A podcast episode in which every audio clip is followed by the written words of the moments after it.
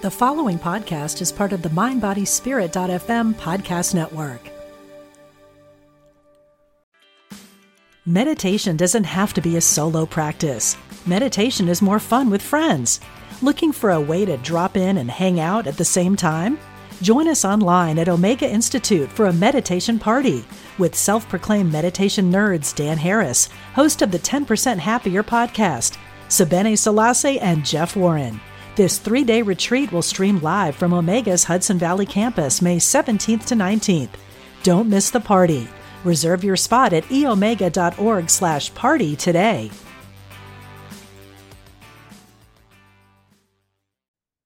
Hey there, and welcome to Big Universe. I'm Jim Lefter. I'll be your host for today. I'm a spiritual journeyman and media consultant. Joining me today is my amazing co host, spiritual rebel Sarah Bowen. Sarah's the author of Sacred Sendoffs, an animal chaplain's advice for surviving animal loss, making life meaningful, and healing the planet. Hi, Sarah. How are you today? I'm peachy. Peachy. I like that word, peachy. Yeah, I don't know where that came from, but you know, I just, I just intuited my answer there, and it was peachy we have Jim Blake from Unity coming on today to talk about leadership, servant leadership, and the various aspects of that. I wondered what what's your experience with people who've been uh, you know leaders and, and people who've stand stood out one way or good ways or bad ways in terms of leadership with places you've been. Yeah, you know, by this age, I've had a lot of people I've worked for. so you know a lot of different jobs a lot of different places that I've, I've volunteered or i've worked for people. And i you know i was thinking about this while reading jim's book. I think it's the, the standout good ones or the ones who who who feel good to me in, in in my memories are the ones where when i came to him with a problem or i was you know having some sort of issue going on attention asked me how can i support you? What do you need? Mm-hmm and the ones that you know that you would you know, my heart would start to race when i saw them call or i would just kind of not want to go to work or things like that where the people when i came with an issue or a problem or something going on would say what happened mm-hmm, mm-hmm. and just that difference between the what happened which kind of makes it feel like you know it's your fault uh, or you got to go back and dredge up the problem you know and, and relive it while you tell it mm-hmm versus people who say, okay, there's something going on. Let's start from today. How can I support you? Right, right. Yeah. So that that makes me think also with the people, you know, because I have people who work for me and with me too. And that's the kind of leader I want to be is how can I support you? Not, oh dear God, what just happened? Right. How about you? Yeah, definitely support is the main thing for me. I mean, when I worked at Discovery Channel and TLC and all that, um, it in the beginning it was a really wonderful place to work because they were very supportive. They let you grow. There was freedom. Um, there was excitement with the mission. And i think all those elements are important. I've worked other places where that isn't the case where fear and intimidation are were the rule of the day. And uh, you know you could tell i mean in in the relationships with people all over the organization and you could tell in the work itself you know the mission itself what what what was successful and wasn't successful. So i think it's so important that we learn to deal with one another in a in a quality way and that we uh leadership is such an important part of how we deal with that. Yeah it, and it's hard sometimes too because we don't we don't work in organizations in a vacuum so you know we may want to be one way and yet we're receiving pressure to be another way sometimes right, right. or there's always the fear of if i if i act in certain ways is my job secure you know when we start to mix um our our survival and our security and and things like that with with our fear you know it gets to be really really messy. So i appreciated some of the things some of the tips in jim's book. It's not a big book you know it's an accessible kind of tip book uh, that that raised up a lot of things for me to think about. How do i want to be? And also how do i want to react or better yet respond to the people that i work for so there, there's a lot in this in this tiny little uh t- tome what is the word tome tomb what is that? What's that Tome, word? Tome, is it Tome Is that the word? or Tome? I don't know, but that's okay. It's a little have book. we haven't. It's a little book. It's a little packed packed book. Yes. I'm looking forward to diving in with him. I think that's going to be fun. All right. Do you have a quote for us today? I do. It's a question and an answer in a quote. What is sane leadership? It is the unshakable faith in people's capacity to be generous, creative, and kind. It is the commitment to create the conditions for these capacities to blossom. Oh, I like that. Who's that? Ooh, that's another great kind of uh, book in the same vein of what we're talking about today. That is Margaret Wheatley, known also as Meg Wheatley, in her book, Who Do We Choose to Be? I like that. I haven't heard of that book. I'll have to check that out.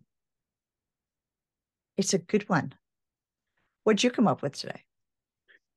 If you do a good job for others, you heal yourself at the same time because a dose of joy is a spiritual cure. It transcends all barriers.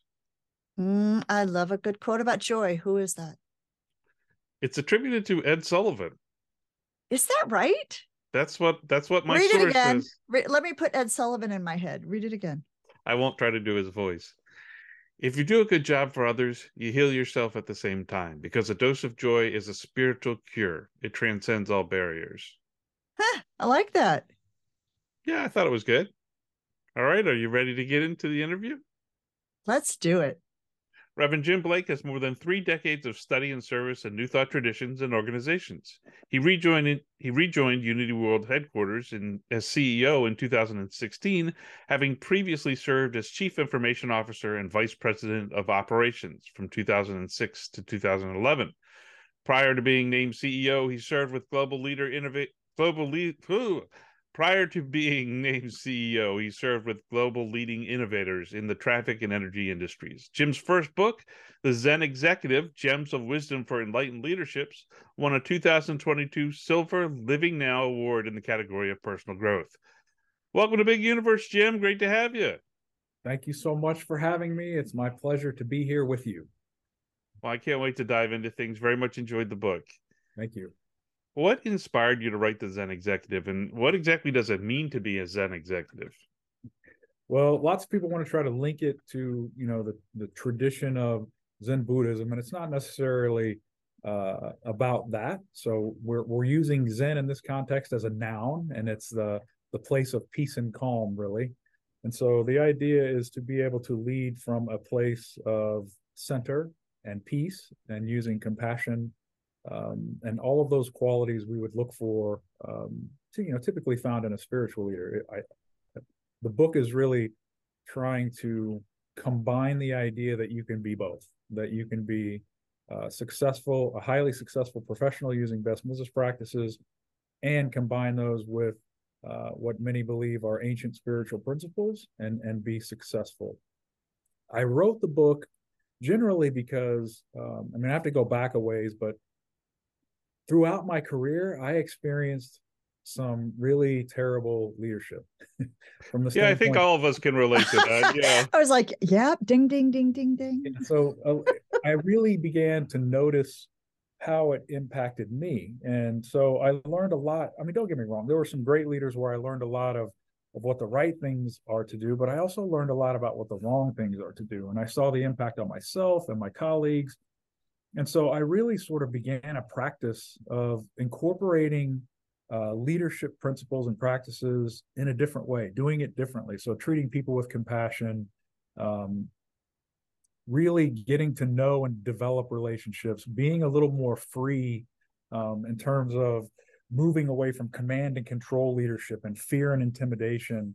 Um, I wanted to, so over the course of time, I learned that these practices were successful. And so the purpose of the book was to say, here is my real world experience with these things, and here are the results. And there is a different way. And the reason it's so powerful and meaningful is it not only enhances your your ability to lead, but productivity and those things, but you change people's lives. You change your own and you change people's lives. And so the uh, I would say the keystone moment for me or the critical moment for me was I had a particularly difficult boss uh, a few years back, and it was a weekend. It was on a Sunday, Sunday afternoon actually, and I was reading a book quietly at home, um, relaxing Sunday afternoon, and the phone rang, and I looked over at the phone and I saw his name, and when I saw his name, my heart sunk, my shoulders raised. I had a physical reaction mm. to this phone call. Yeah, yeah. And it was that moment that I thought, wow, is this what I want to do with my life? Do I want to be pins and needles every time I receive a call from this guy or have to interact with this guy? What is that doing to me physically over the long term, right? Repeated instances of me having a physical reaction to to a phone call or interaction with this person. And that was sort of the turning point for me to say, first of all, I can't work in this kind of environment. It's not healthy for me. And so I, as I began to really reflect on it, what I began to realize was my stress level at work didn't stay at work. I brought that home. I, I, I it may have led to, um, you know, not full on road rage incidences, but you know, me being stressed out on the drive home because someone caught me, caught me, uh, you know, cut me off. Um, so based on the fact that I was already at high stress level, that determined my reactions in other environments, including at home with my family and my friends and so forth. And once I began to connect those dots, it became clear to me that, wow, I as a leader have this same impact on the people that serve on my team. And I don't I don't want to have that kind of impact. So how do I lead in a way that creates the opposite of that? That helps people feel loved and supported, um, that lifts people up, that uh, helps them to feel seen and heard and appreciated.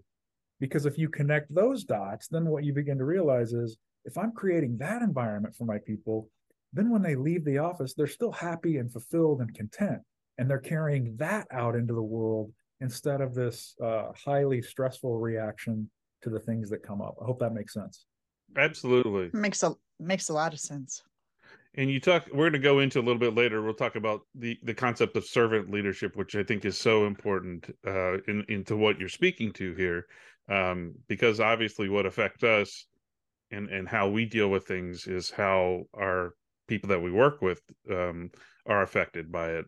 So the uh, you you set the book up in a very really good way in that uh, you dive into the four sections. You you start with the the basic block of the inner self. You go on to mission and then leadership and then dealing with change and crisis which are all quite important. But before we get into that i wondered if you could tell me a little bit about unity as an organization and for those that don't know. And um, what's it like running unity uh, what inspires you about unity as an organization sure so unity is uh, here at unity village where i'm at it's the world headquarters for what's called the unity movement it's a 130 plus year old spiritual tradition, if you will, or path. It sits under the umbrella of what's called the New Thought tradition. And so there are many um, different traditions in New Thought. There's Agape that's that was founded and run by Reverend Michael Beckwith. There's Centers for Spiritual Living. There's of course Unity. There's the Universal Foundation for Better Living, and uh, they sit under this umbrella called New Thought. And they basically interpret, uh, they bring together, I, I, would say, some of the most oldest ancient traditions um, and give them to you as practical ways to then approach and live your life. And so with Unity, it began in the late 1800s and it really it, it exploded basically. They started uh, small groups, started meeting all over the country uh, this philosophy really caught fire. They started writing books and magazines. Pretty soon, it grew into this really prolific publishing um, organization. To this day, we publish a daily devotional called Daily Word, which has about a half a million subscribers. There's a publication called Unity Magazine, lots of books. The whole operation around Unity World Headquarters is about providing tools and resources to help you on your spiritual journey practical tools and resources. So the things we're producing today are books and articles and podcasts and magazines that are centered on helping you deal and cope with the everyday struggles. So uh, things like grief, things like prosperity, things like healing.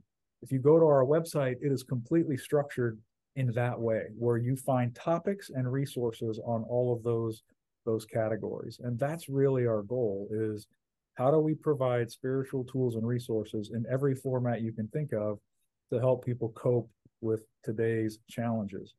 The philosophy itself, uh, when it was founded, was founded here in the West, and so it was couched in Christianity. So you'll find a lot of reference to, to, to Christian scripture and how these teachings apply there. But the founders believed that they took some of the best teachings from the world religions, brought them together under this umbrella, which is why they called it unity. And so uh, there's a lot based in mind science. Uh, so if you're familiar with the Buddhist philosophy about you know the suffering that that um, that happens with us individually, you know not the not the uh, tragic suffering, but suffering in general is created by our own mental posture, right? So it's our thoughts and feelings and how we manage those, how we can change those in a way that helps us respond to the outer world instead of react to the outer world. And you, you find a lot of people that are teaching this these days, Eckhart Tolle being one, um, Michael Singer being the other. So the, the philosophy sort of starts there and then goes into more advanced levels, adding in the practices of, of meditation uh, and prayer and sort of understanding the nature of God. So that's what Unity is about. Um, what it's like to run this organization is, is, is it's a $25 million spiritual nonprofit. And, and so part of the beauty is uh, I get to apply best business practices with all of the complexities associated with with operating a 1200 acre campus that publishes and makes all these tools and resources does retreats and events and i'm in an environment where it is okay to express your spiritually authentic self and so, you know, things that would happen here where we open a meeting in prayer or close a meeting in meditation, that may not be as common in the corporate world. It's widely accepted here. And and so it makes it a really, really special place uh, to work because you get the challenge of, of both aspects, your own spiritual and personal growth, as well as complexities of running uh, a big business. that makes sense. Absolutely. Yeah. And the campus is beautiful. I've been there several times. I think you've been there too, Sarah, haven't you? Yeah, led a retreat there this fall. So I got to see some of the uh, ins and outs and actually work directly with some of the uh, event planning staff and just some really wonderful, wonderful people over there. So as a ba- as a basis, you know, obviously as leaders, we need to have an inner self. We need to deal with our inner selves, and uh, you know, uh, to to build onto the the sense of leadership. Um, you talk about intuition and you were talking a little bit about a, a few minutes ago how you know um, spirituality plays a, a, part in things in the book um, what do you mean by intuition and what how do you make room for intuition when you're dealing with a large large organization sure so um, let me start by saying when i began this journey I thought intuition was something reserved for those who were gifted. So, mediums and psychics and sages and gurus, if you will. Over time, through my study um, of various world religions and, and even uh, the unity teachings, what I want to, to really emphasize is that every single one of us have a unique form of intuition. So, we have the ability to access sort of the universal intelligence or divine wisdom that exists in this planet. And so when people say, well, what is that? Well, so when you you look at everything that has been created in the world, and then you look at uh, the animation behind it, the flowers knowing when to to bloom, the coincidences of the trees producing oxygen. We need oxygen. We produce carbon dioxide, which then the trees need. And so there's all this interplay and synergy that implies that there is a universal intelligence behind all of these things. And so in that intelligence, um, we have the ability to sort of access this divine wisdom and guide us in our decision making. Every single person does. Um, the quickest way to be able to develop your intuition is to find a way to get to a place of stillness. So, what does that mean? All we're really trying to do is quiet the mind. So, a lot of people go, I want to meditate, or other people say, I can't meditate. I can't sit still for 30 minutes. My mind won't be quiet. The idea is not to stop the mind, it's just to slow it down and to quiet. You're always going to have thoughts. The, the ability to sort of let them go by um, as a cloud moving across the sky is what you're trying to get to. meditation may not be the way you do that. You may do it through gardening or playing music or art or a walk out in nature. The whole point of getting to this place of stillness and, and quieting the mind is to make room for inspiration, which comes from within. If you're constantly going down the rabbit hole of your thoughts, um, then you're never able to sort of lean away from that process and create room for inspiration and guidance to come through. Um, I'm hoping that makes sense so far. Sure. Now, now regarding intuition as as when you're running the organization, how does that play a part in things? Sure. So um, it's very. Uh, I we don't make a lot of decisions. I say we. So I'll start with me. I basically take every decision, uh, major or minor, into that place. I get to that place where I can sort of have a, and for me, it's a feeling. So some people receive intuition as a visual. Some people res- hear a clear voice telling them exactly what they need to hear. Um, there are many different ways people receive and interpret their intuition. For me, it's a very strong gut feeling of what I want to say or do from an action perspective. And so over time, with my daily meditation practice and, and my really concentrated effort to develop and trust. The key is to trust your intuition. Lots of us have it. We get the intuitive hits, but we, for whatever reason, are afraid to trust it. And so we don't often, you know, I, I surely I can't have that kind of intuition. Surely that guidance can't be be right. And so, but once you get to a place where you're able to trust it, for me, I just apply it to every decision making process. You'll laugh at me, but if I go to the store and there are four brands of some product I'm trying to buy and I'm not sure which one, I can take a split second and sort of connect within and say, okay, and just be guided and pick that one and move on. It's become sort of uh, that ingrained in how I live my life. So I have a question, Jim, that has arisen. Um, I, I, do work in in corporate spaces, in religious spaces, spiritual spaces, nonprofits. You know, kind of this this um, jumping back and forth a lot between between different places. And and so having to translate language in my mind sometimes when i do that. And, and one of the things i realized when hearing you just now speak about intuition and, and reading in the book is that sometimes i feel like this idea of intuition and innovation get confused where where the idea is that the the in, the intuition or the innovation or whatever that is we're listening for needs to somehow be linked to to sales to growth to you know that kind of thing. Can you and, and you have a great focus in this book on the you know kind of the self-care aspect of what we're talking about and that kind of thing but uh, do you have you observed that the idea that the intuition isn't the intuition for our own well-being but the intuition for where should the business go? Indeed um, and it can and to your point it's actually both. The other thing i want to step back and say is that is not entirely how, how we we lead. Um, meaning we also use facts and data. So i'm an it guy. I'm a 30 year it guy. So i'm a huge proponent and believer of data.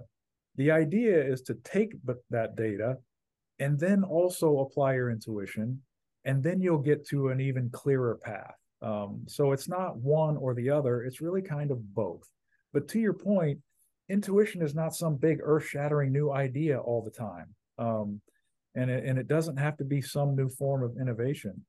What's often lost on people, even from an innovative perspective, is that a simple process change in the organization can radically reduce expenses, increase performance, increase efficiencies. And so I think uh, it becomes a misnomer uh, and sort of um, misunderstood to, to your point that I really only need to go to meditation when I have these great big decisions or I'm looking for a great big idea. Um, it, it, really is, it's really much more of a way of life. And you can apply it to any level of, of decision making. And it's not always uh, some big innovative new idea. In some cases, it comes in the form of uh, being guided to talk to this person or go to this meeting or which eventually or not to send the email that's in my head that I want to send. Right, right but sometimes intuition is restraint. and what what I think is lost on people, people who who uh, really begin to start to practice this, here's the things you'll notice. Not only do you start to get some intuitive hits, and you're not going to go into meditation every day and come out with I had all these intuitive hits and ideas every single day. Some days you're just going to be in the stillness. But what you're going to start to notice in your life is all of a sudden coincidences start to become more prevalent. You start ending up in the right place at the right time, meeting with the right people, um, making decisions that have a much greater impact than you ever anticipated. Um, and so it's sort of like you're aligning with the universal flow of intelligence and what's unfolding. That's what getting into the stillness and listening to your intuition does. It's just exactly like you said. Sometimes it's not sending an email or it's making a phone call or it's responding to an email. Um, but it, it really creates this this sort of magical i hate to use the word magical spiritual people hate that but it really kind of feels like that. You're in the flow and really everything just aligns and you're in the right place at the right time and the right things seem to occur pretty seamlessly. I love that because it's you're accessing a deeper wisdom that sometimes if you're just eyes down in the excel spreadsheet you, you can't get to because there's just no space for it to arise so I, I appreciate that that clarification if I go the other oh, oh go ahead. No, no, please, please. No, I think you've got an intuition for a great thought to share with us right there, Jim. Go for it. I know you guys have explored a lot of the science and stuff as well. And so if I take it to science, because I know some people think some of this is woo-woo, but if you go to the quantum level where we're all connected, right? And so all of our thoughts and actions and things interrelate in, terms of the collective consciousness, when you become how these that's this is how these coincidences and these things play out. When you begin to align with that underlying divine intelligence and the uh, unfolding of the universe as it were now you're connects consciously or subconsciously through the quantum layer that's how you're you're making these connections and how they then begin to manifest into the real world. Just, just thought i'd throw that in there it's good to just throw a little concept. Just a little, just a little, just a little idea there. so let's go back to the idea of the inner self and and you know coming from from within. And uh, i know you talk about self-care which is all extremely important. You talk about doing your inner work. I'm curious you know about taming your inner critic what do you do to tame your inner, inner critic and what do you suggest? Because we all have that voice i think uh, talking with julia cameron recently she calls hers nigel. Um, we all we all have that voice and you know i'm sure as a ceo that's a pretty loud voice at times. Um, what do you do to tame that inner critic? Yeah uh, michael singer calls it the noisy roommate um, so yes i will tell you i wish i could tell you here's an easy button thing that you can do and everything is wonderful but it really is unwinding a lot of your conditioning and biases that have been brought forth either through events and experiences in your life or the environment you were raised in. And so you really, really have to sort of pause. The first thing I would say is you have to begin with the concept of worthiness and self worth. Um, I'll give you an example. When I first got invited to apply for this role, the inner critic started right up. And it's like, why would you take this role? This is a 125 year old spiritual organization. There hasn't been a lot of innovation. There's been three or four CEOs before you that have have struggled to to sort of turn the ship. What in the world makes you think you can do it? Right? I mean, that was the that was the first inner critic thing, sort of overwhelming me to to uh, fear, you know, not not to apply my own worthiness. And so that work really, you have to begin there. You have to really work on um, you know, using tools and resources and self-help books and podcasts and anything you can get your hands on to begin to clean up your own internal thoughts and feelings about yourself and your self worth. And once you can really get to a place where you're beginning to love and appreciate yourself, that helps quiet the inner critic. You're still going to notice it show up. And so then that's where you start to employ tools and resources like affirmations. So, for instance, today I have a really quick affirmation. When something shows up in the form of doubt or fear or the inner critic, my quick response is I see that thought and that kind of thinking no longer serves me and I release it. And then I immediately start to pivot it. You know, what's instead of thinking of the worst possible outcome, what's the best possible outcome? That's that's mm. a simple change that we all can encounter every day. We all go to this sort of what's the worst possible outcome, and that's bringing forth fear. my challenge to you is to sort of be able to pause and observe that thought and and pivot it what if what if the best possible outcome happens here and so it, it really is jim just practice it's a that's why they call it a spiritual practice um, you literally have to tame it and to do it you have to be consciously observing your thoughts and then working to pivot them um, and here's what i will tell you people will say oh that's just positive thinking and it doesn't let me give you an example of why this is so important if you think that you have the worst luck in the world, that's your conclusion that you've drawn. And you go through your life, here's what happens. People don't understand. If that's my back end thought that just sort of sits there in the on the back burner constantly running, I actually make decisions and choose paths based on the fact that that is my my constant belief. Am I making sense here? It actually influences the choices I make and the things I do. In fact, I won't do things because I carry that thought. So now I want you to reverse it. I'm the luckiest guy in the world. My life flows with ease and grace.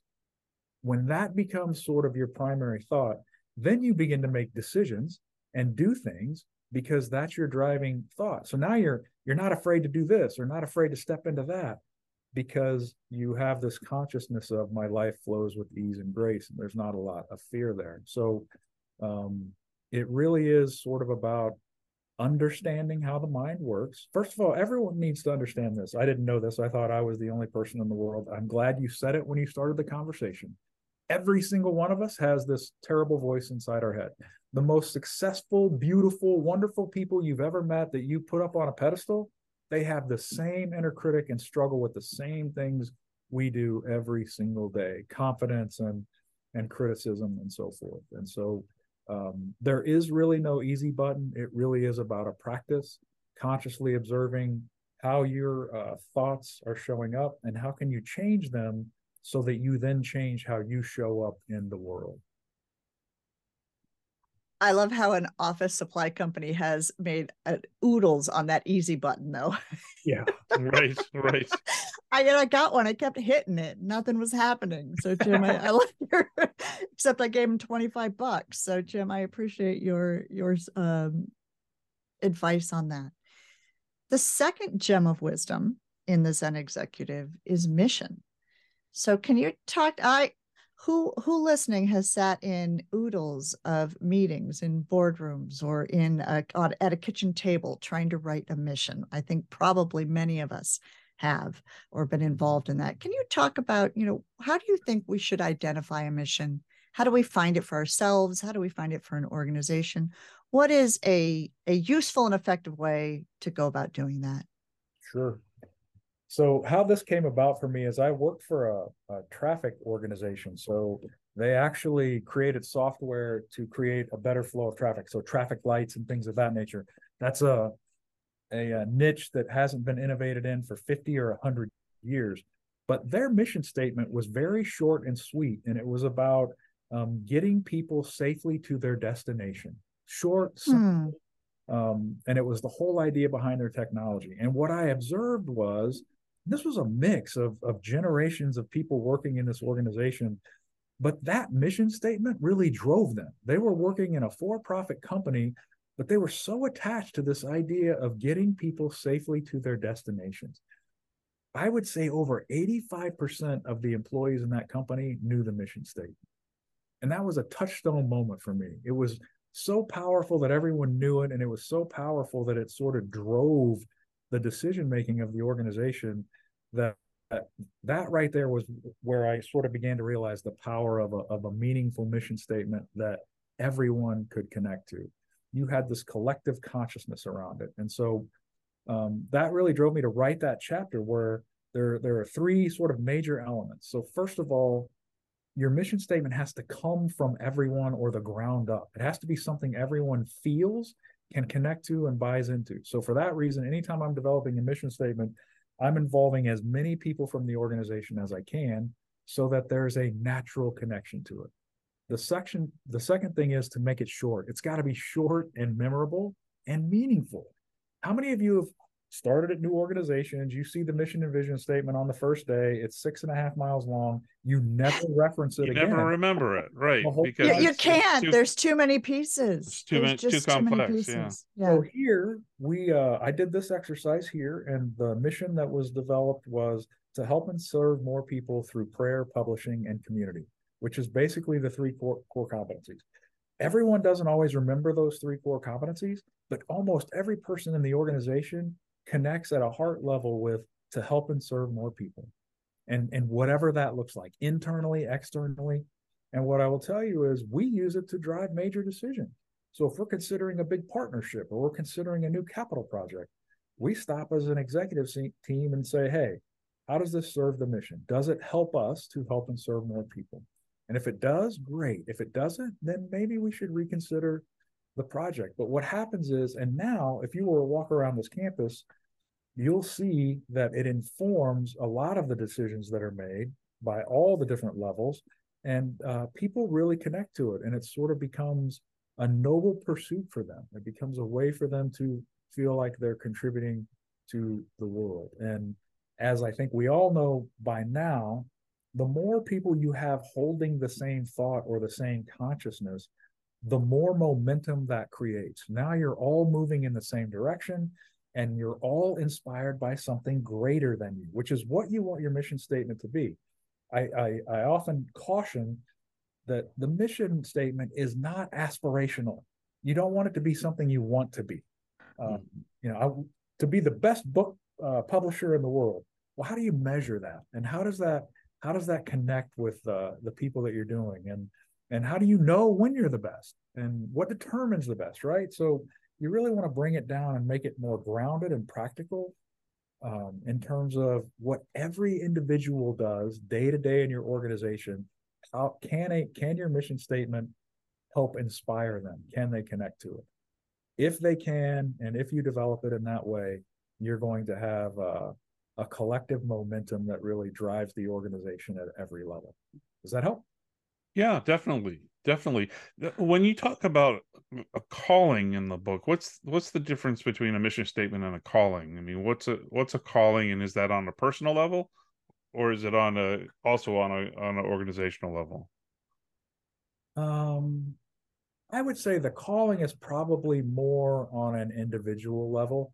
Um, I don't know that organizations have a call, but I do think, as we've been talking about, organizations have um, can connect with, as I mentioned, that thing that is greater than they are, the greater than all of us that you can sort of align behind. And and when we talk about a calling, um, I think so many of us move through life and ignore um, that sort of inner tug to go do this or go do that. Or so when you hear someone say, so for instance, I would say, um, I was called to be in this position largely because of the way the whole circumstance unfolded for me. And that's a really long story for another time. Um, but I can tell you, I feel like I'm supposed to be here, and and the way things have aligned, and the people that have shown up um, have made it have have sort of served as affirmations for me that this is where I'm supposed to be and and what I'm supposed to be doing. And the more that you get in alignment with whatever your heart is calling you to do, the more you'll see those kinds of affirmations um, in the outer as well as coincidences and things.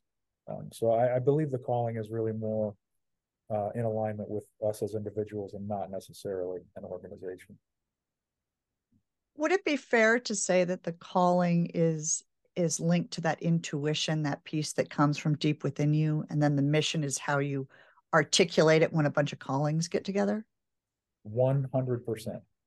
I like that, Sarah. That sounded that's awesome. You should maybe write a book or something. I Yeah. have to I have to say that so reading I'm reading Jim's book this week and I'm also really knee deep into binge watching a show called The Expanse that's all about people who go missing on a plane and then they come back and they're experiencing callings. And it's, you know, I'm four, I'm four seasons into this thing. So I keep hearing the word calling, calling, calling, calling. So I've really been, you know, as someone who's clergy, thinking about how how do we speak about this thing called calling. So yeah, I think it's got to be linked to that kind of intuition, whether it's deep inside or it's coming from a, a higher power or a different force outside. yeah 100% agree.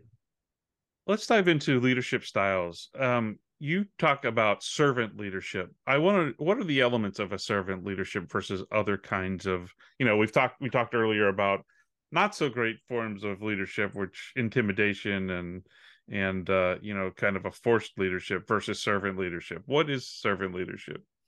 Okay, uh, let me jump into that. But before I do, let me just one of the things that I really, really want to emphasize, and that I emphasize in the book around leadership style, is this is where I think organizations have the opportunity to make the greatest impact and often make the greatest mistake when they're trying to mm. create a world class culture. And that is this they don't develop a consistent leadership style and and expect everyone to adhere to it across the organization. Hmm. Here's why that's important. I'll talk about what servant leadership is here in just a moment, but let's just say I'm a servant leader. Now let's say Jim is a servant leader and so we're in this big company and his team is happy and productive and they love Jim and they love his leadership style and they feel seen and heard and all that. And on the other hand, on the other side of the organization, I lead with fear and intimidation. So I'm constantly, um, you know, really putting forth reinforcement based on fear and and and trying to drive performance based on fear and retribution. If you don't do this, you're going to get fired. If you don't do this, you're going to get a bad review. Meanwhile, the human resources department and, and all the leaders have put all these beautiful things in place. They've got great benefits. They've got napping pods and cots out in the courtyard. And Ooh, oh, I'm I like ma- I'm in, Jim. We both, let's go. We both sparked the napping pods. napping pod, let's go. They do, they do Friday socials and they have these great opportunities to connect. And they're really working hard to create this beautiful culture that's supportive. And so they're feeling like they're super successful. And then they do an employee survey, and here's what comes back Jim's team loves the company, loves the culture. There's nothing but rave reviews over there. My team hates their environment, struggles, feels stressed out. And so then you're sitting there going, how are these two different groups of people having a completely different experience of this very same culture and all the programs we put in place? And it's all due to the individual leader and the leadership style. And so if you don't have consistency, then you open your, yourself up to people having a completely different experience inside your organization based on who's leading and their style. So um, that's the the big gem I want to, to, take away. GEM, of course, that I want to have you take away, as opposed to our big JIM here. Yep. Yeah. So servant leader is it's not it's this has been out there for a while. Uh, Alan Greenleaf is one of the founders of the, the Servant Leadership Institute, and and there's lots of books on it.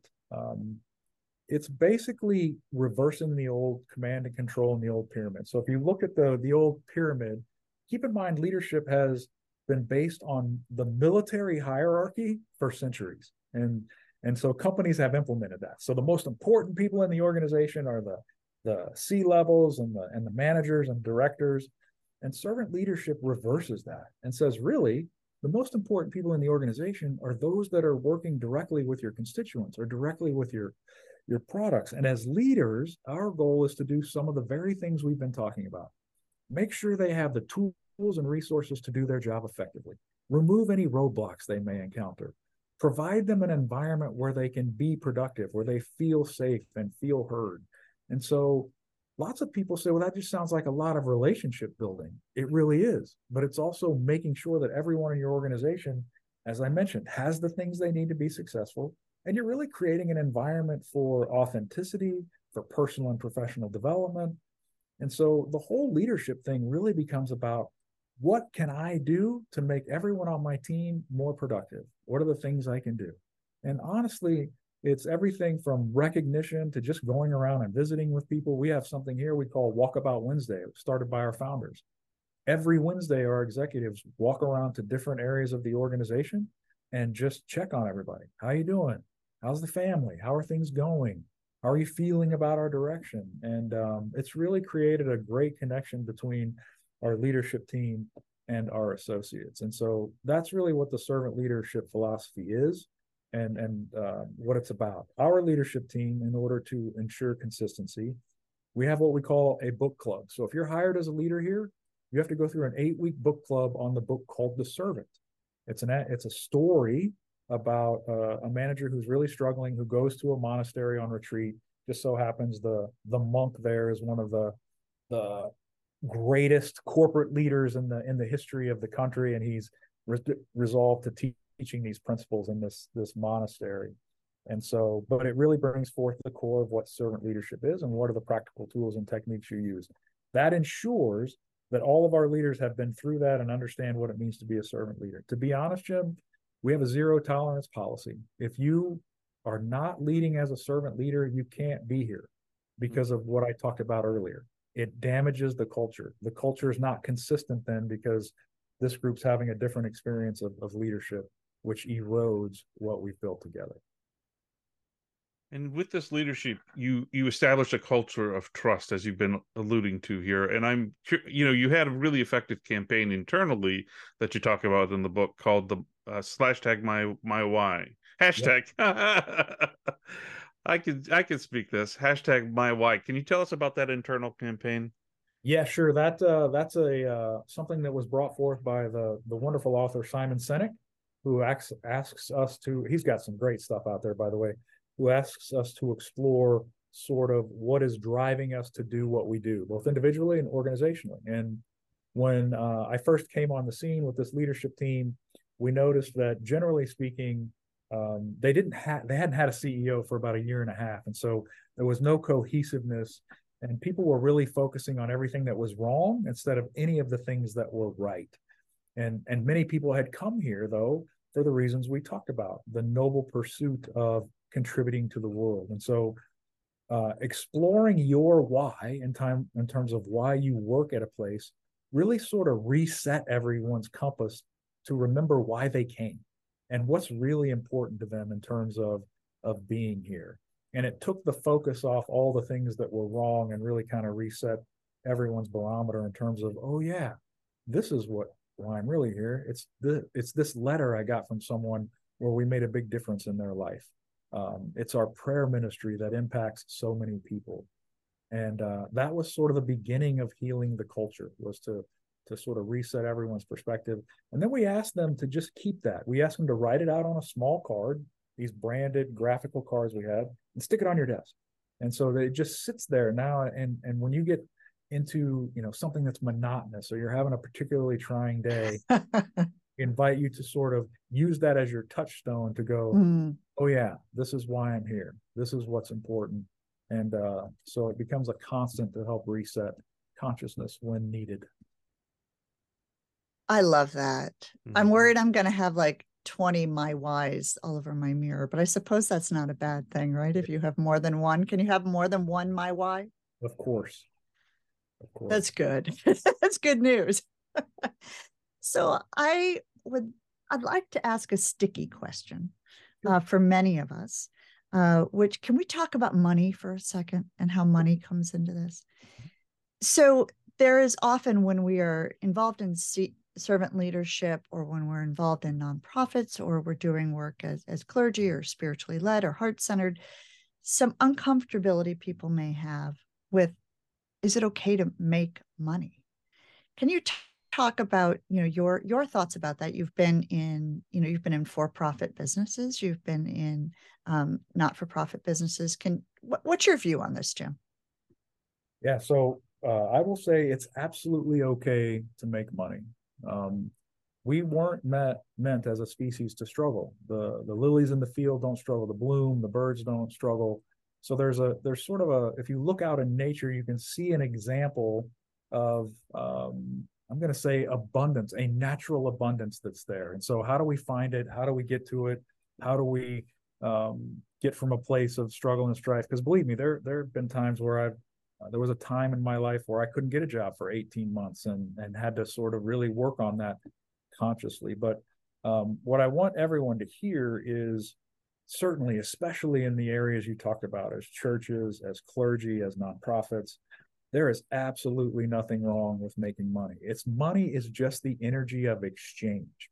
Where money has gotten a bad rap is the result of greed, um, the result of corruption, but money is what every if you want to continue to be a clergy or a nonprofit you have to have money you got to pay your mortgage folks the money is the, yeah the organization has to keep going oh, yeah yeah the money, the money, is what fuels the mission and so you yeah. have to separate this idea that that money is bad. Money is not bad. It's how people have corrupted it or the use of it. And so everyone needs money to be successful. If you want to continue your mission, you must have this money. And so it's absolutely okay. Here's what I would say.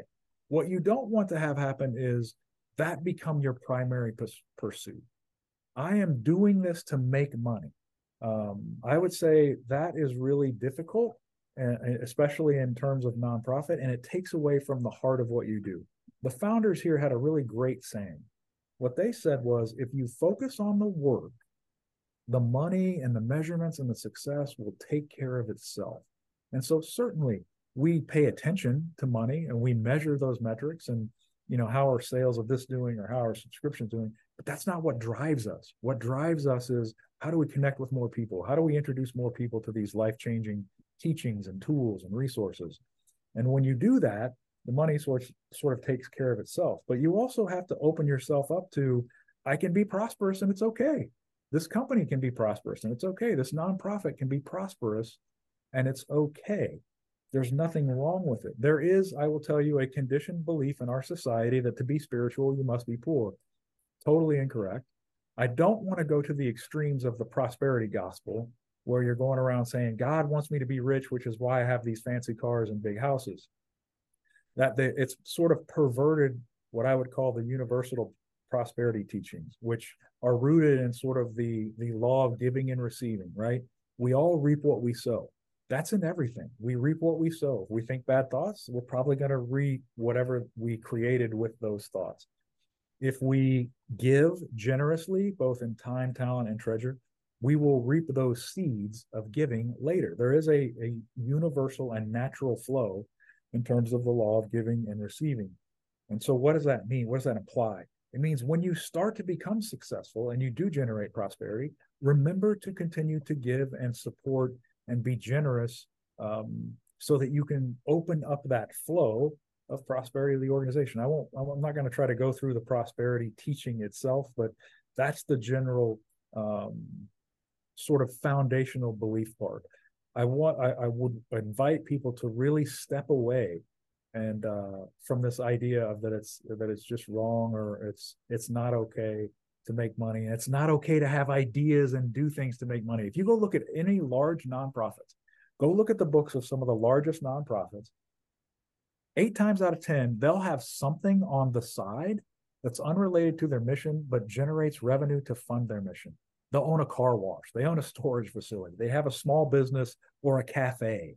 They have something on the side that helps generate cash flow and revenue so that they can continue to do their mission work. Many you'll see many food pantries that have um, places where you can buy and sell clothes and, and used goods. Um, so it, it's not an uncommon practice. We all need it to thrive and be successful.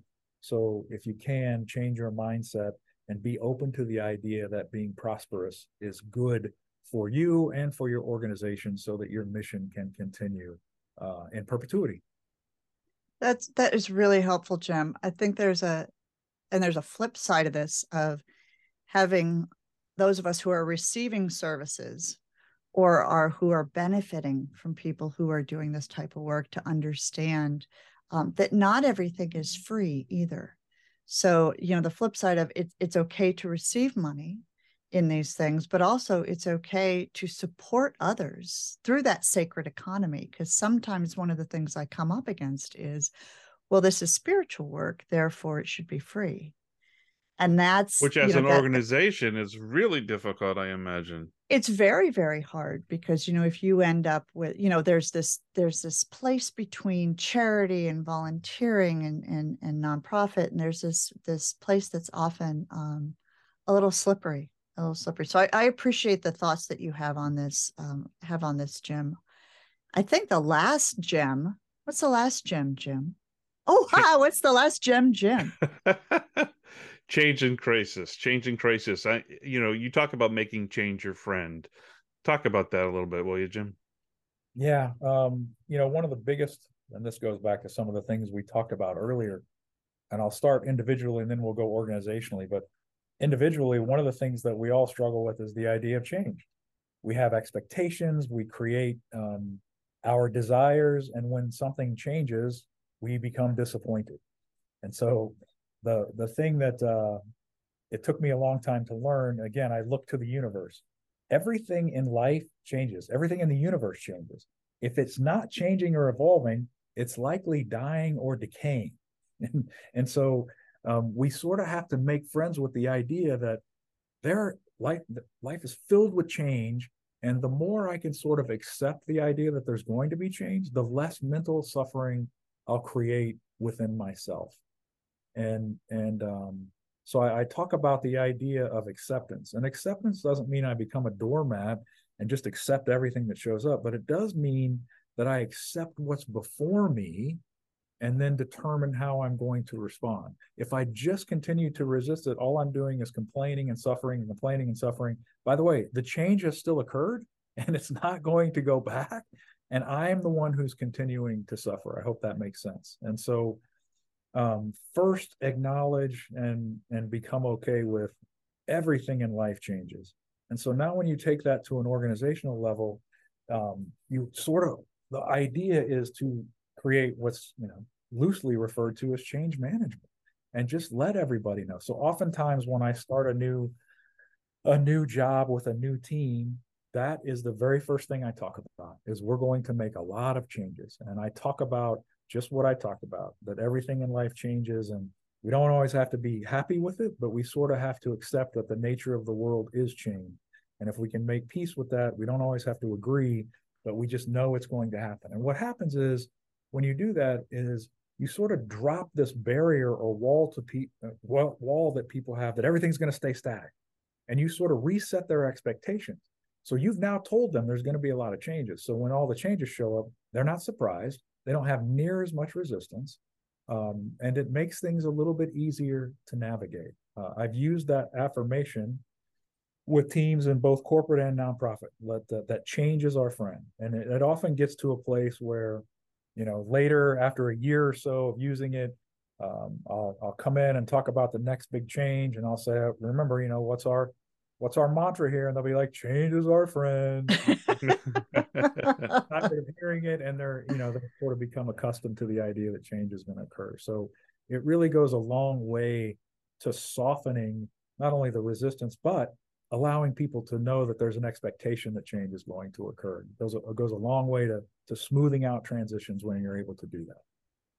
And along those lines, um, I know we're running out of time here, but I just want to talk a little bit briefly about failure and failing and how it can be a friend, just like change is a friend. Can you talk a little bit about that? Because sure. I'm sorry, go ahead. No, go ahead. Yeah. So, um, you know, this was helped along for me. What I talk about in the book was helped along for me and probably I'm going to say from 2000 to 2010. You saw this come out of Silicon Valley, and it's the idea that failure is okay. Um, and in fact, failure is a is a crucial part of innovation. And so you started to see all these buzz, these industry terms and buzzwords like fail fast and fail forward. And uh, if you're not failing, um, you're not innovating enough. And what I really loved about that was it got us away from this embedded concept for decades that a failure indicates that you're a failure. And if you fail, the organization fails. Or if your project fails, you as the leader fail. And I just think that creates so much unnecessary baggage in terms of um, what it does to, to people and organizations. And so, what I really talk about is failure is okay. It's absolutely okay. In fact, um, you don't want to you you want to basically accept the idea that not every idea and, and innovation is going to work when you quote unquote fail um, what the, the the the response to that is to basically pause and say what can i learn from this and how does it inform how i'm going to move forward that's it it's nothing more than that we tried this it didn't work what can we learn from it and how are we going to now apply that in our movement forward too often that failure thing um, and this concept of it being uh, now that person is a failure or that organization is a failure, you can't personalize it. it has, it's mm. those things mm-hmm. are true. Just because this failed doesn't mean the organization's a failure. It doesn't mean the individual's a failure. It just means we tried something and it didn't work. And uh, so, if you can adopt that mindset, what happens is you free people up. to really try and experiment and explore in all kinds of different ways because you've taken away this idea that failure is punitive or in, in any shape or form. And it gives people the freedom to uh, really try things without worrying about ramifications. And that's what you want.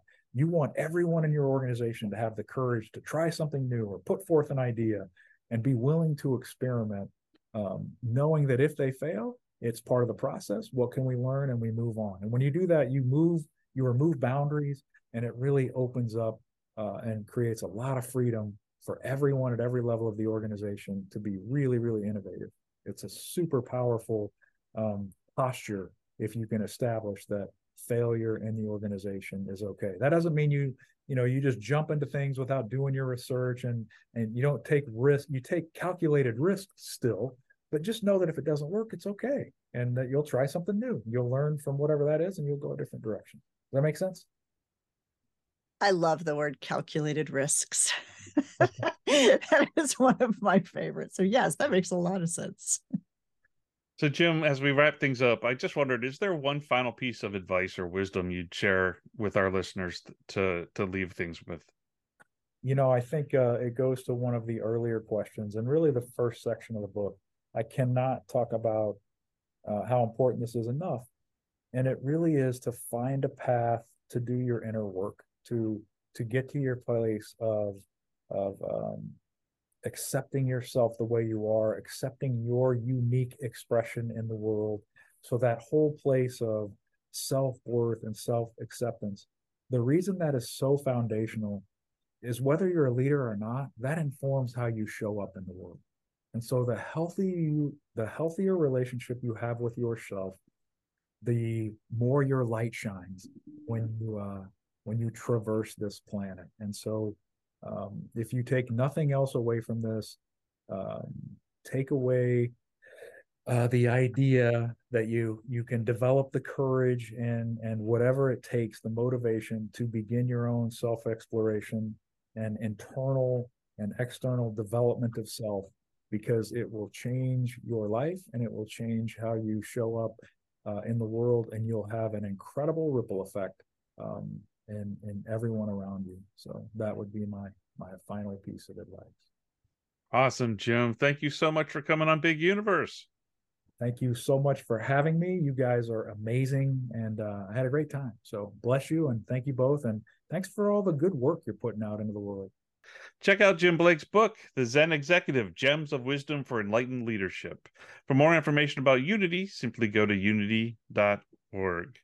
For more information about Sarah Bowen and to order her new book, Sacred Sendoffs, an animal chaplain's advice for surviving animal loss, making life meaningful, and healing the planet, go to sacredsendoffs.com. To contact me, you can email me at jim at youthrivehere.com. Thanks, everybody. I'm Jim Lefter with Sarah Bowen. We'll talk with you next time on Big Universe. Life is hard, and sometimes you need a little help and guidance. I'm Laura West, host of a Guided Life podcast and I believe that help is all around us. We just have to ask for it. The universe has a way of guiding us forward with the help of our past loved ones, angels, spirit guides, and ascended masters. On the podcast, I love to explore these ideas with incredible guests and let people know that they are never alone. Make sure you subscribe and follow so you can join me on this journey. Part of the MindBodySpirit.fm network and wherever you get your podcasts.